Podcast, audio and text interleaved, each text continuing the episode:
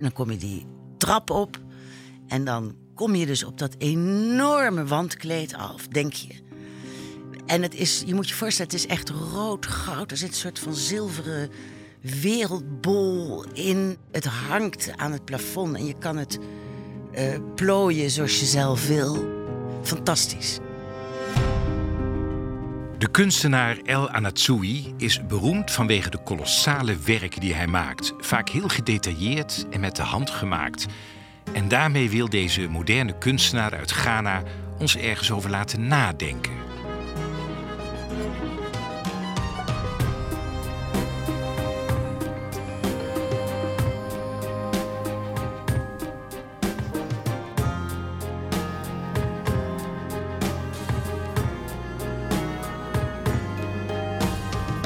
Je luistert naar Topstukken, de podcast over de mooiste kunst en cultuur van Nederland. Mijn naam is Albert Verlinde. In elke aflevering praat ik met een expert van een museum of een andere culturele instelling in Nederland en stel ik de vraag: wat is jouw persoonlijke topstuk?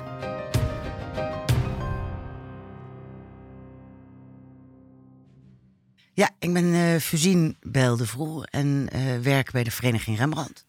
Wacht eventjes. Voordat je bij Vereniging Rembrandt alleen maar denkt aan de nachtwacht en het Joodse bruidje. De Vereniging Rembrandt uh, staat eigenlijk het belangrijkste doel wat wij hebben is Nederlandse musea helpen bij het doen van droomaankopen.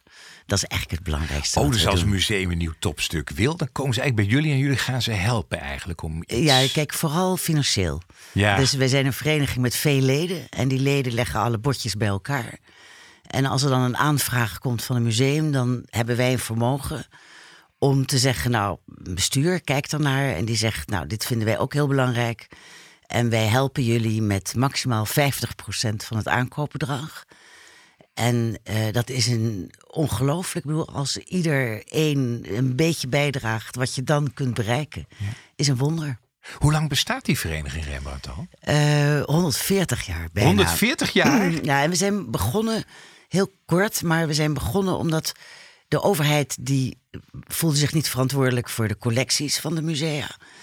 En in eind 19e eeuw verdween er heel veel uit Nederland. Het buitenland zag wat in Nederland verzameld was door particulieren. En het geld was na de 17e, 18e eeuw een beetje opgemaakt in de 19e. Dus er kwam heel veel heel moois op de veiling. En ja, uh, hoe hou je dat in Nederland? Oh, dat is waarom ik heel vaak oude werken in andere landen zie hangen. Die zijn eigenlijk een beetje aan het eind van de ja, 19e eeuw. Gingen veel. die de wereld over ja, ineens? die gingen de wereld over.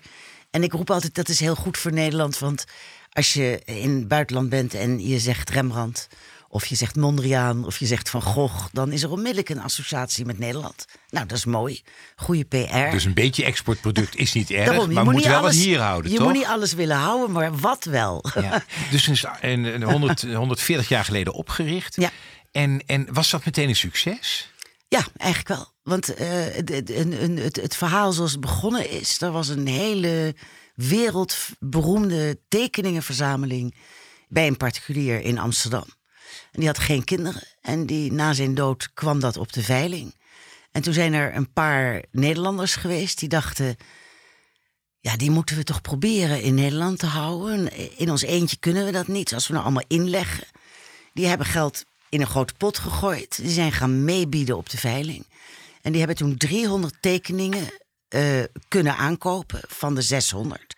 En die zijn naar geschonken aan het Rijksmuseum. Dus voor, zodat iedereen ze voortaan kon zien.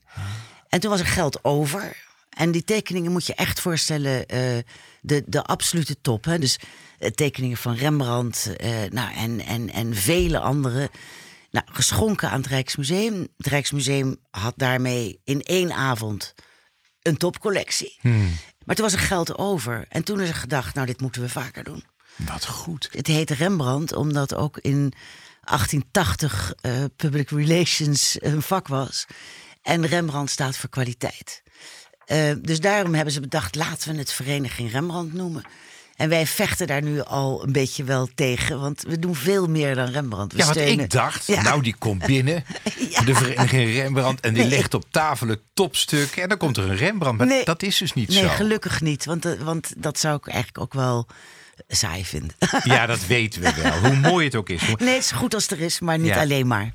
Maar wat is het topstuk dat je meegenomen hebt? Ja, ik heb een, een, een, een modern, hedendaags stuk meegenomen.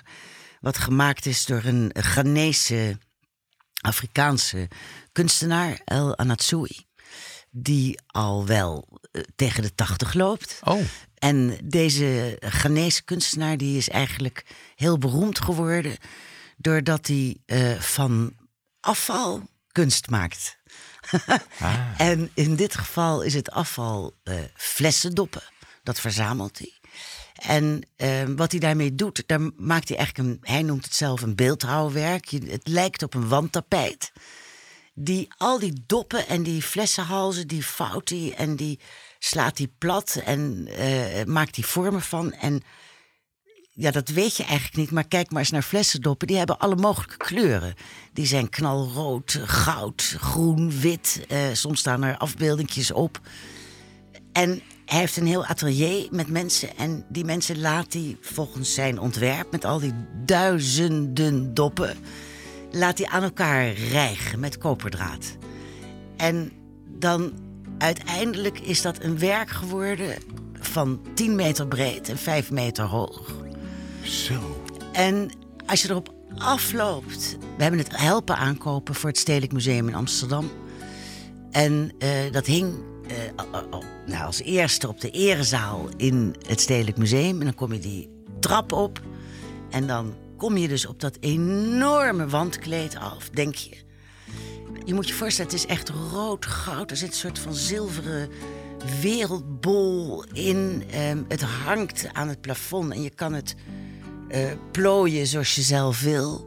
Het mag ook een beetje... Dat vindt hij allemaal prima, want hij zegt iedereen... het is een beetje bewegend. Het is een dat hoe het gemaakt ja, het is is, een- omdat die doppen aan elkaar gezet Ja. zijn, is het bijna een soort metalen doek wat je nog kunt draperen ja, eigenlijk. Ja, de- je kan het draperen. En Anatsui zegt ook, elk, in elk mens schuilt een kunstenaar. Vind ik ook wel zo leuk. Mooi. Dus je, je mag ook zelf zeggen hoe je het wil hangen. Hij zegt niet precies van het moet. Hè, dus, dus het hing eerst in de erezaal. Het hangt nu in een andere zaal in het museum. En die is kleiner, dus het hangt iets dichter op elkaar. Maar dan krijgt het weer een andere kwaliteit. krijgt het weer een andere kwaliteit. Andere uitstraling. Fantastisch. Het kunstwerk heeft de intrigerende titel In the World, but Don't Know the World. Het bijzondere aan dit werk is dat wanneer je het van een afstand bekijkt, je denkt te weten wat het is. Maar hoe dichter bij je komt, hoe duidelijker het wordt dat je het helemaal niet kent. Volgens El Anatsui heeft één dop alleen weinig betekenis. Maar door ze allemaal samen te brengen, wordt het ineens heel krachtig. Nou, dat is de verbazing. Je gaat ervan open. Je gaat open kijken door die titel. En ik liep erheen met mijn kleindochter van zes. En ik dacht, die wordt echt overmand door dit grote kunstwerk. Niets van dat al. Die zag een paard op één dop. Ach, ja, ja. En zo kan je er dus ook naar kijken. Ja. En, maar goed, die titel is voor mij. eh, De wereld is door de globalisering eigenlijk heel klein geworden. En het lijkt beïnvloed en het is eigen. Dat is mooi. Vertel eens iets over de kunstenaar. Wie, wie, wie is die? Het is een Afrikaanse kunstenaar. Hij is wereld over de hele wereld beroemd en verzameld. In Nederland zijn we eigenlijk vrij laat. Eh, je kan het in Amerika zien, je kan het in Engeland zien, eh, je kan het in Frankrijk zien. Hij is vrij eh, snel wel al erkend door de kunst die hij maakt. Ehm, altijd bezig met restmateriaal.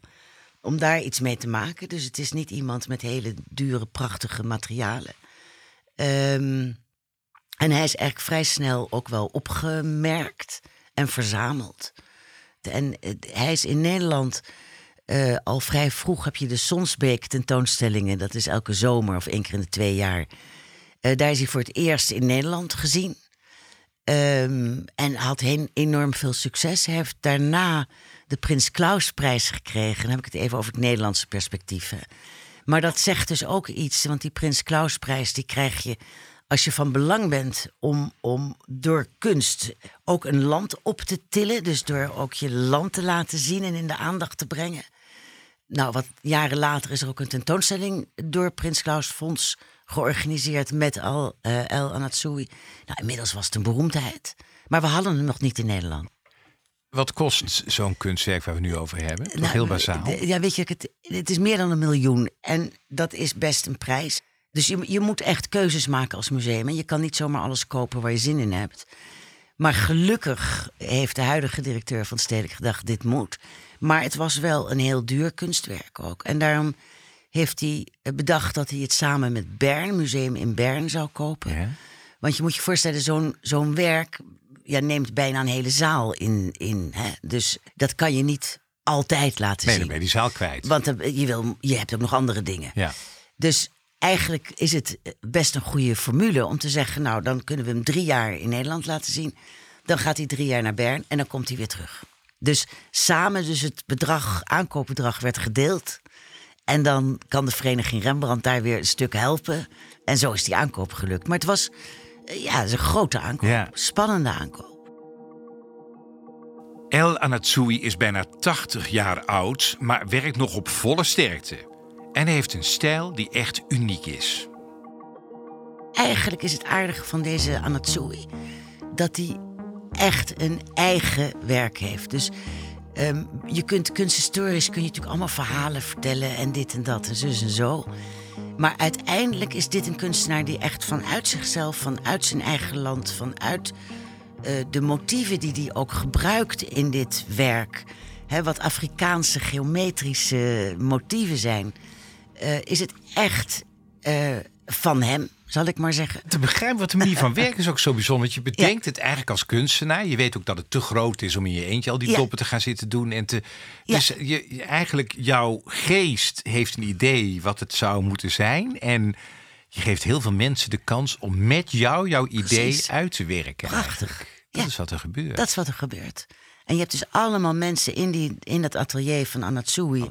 Ik bedenk de, de vorm, ik bedenk de compositie. Uh, dus in die zin ben ik absoluut de intellectueel eigenaar, om het zo maar te noemen. Maar dat kan ik niet alleen, dus we gaan met z'n allen dat werk maken. Een middeleeuws wandtapijt, moet je voorstellen. Dat was ook een ontwerp ja, van een kunstenaar. Uh, en dan ging je weverij mee aan de slag. Of, en dat waren uh, allemaal mensen die knoopje voor knoopje uh, of, of, of draadje voor draadje die tekening van die kunstenaar tot een tapijt maakte. Dus, dit is gewoon een wandtapijt van de 21ste eeuw? Zo is het. ja.